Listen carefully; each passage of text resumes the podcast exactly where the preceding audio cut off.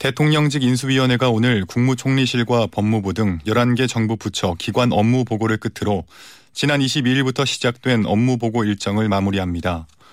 앞서 법무부는 윤석열 당선인의 사법 분야 핵심 공약인 수사지휘권 폐지에 박범계 법무부 장관이 공개적으로 반대 입장을 표명하면서 업무 보고 일정이 한 차례 유예됐습니다.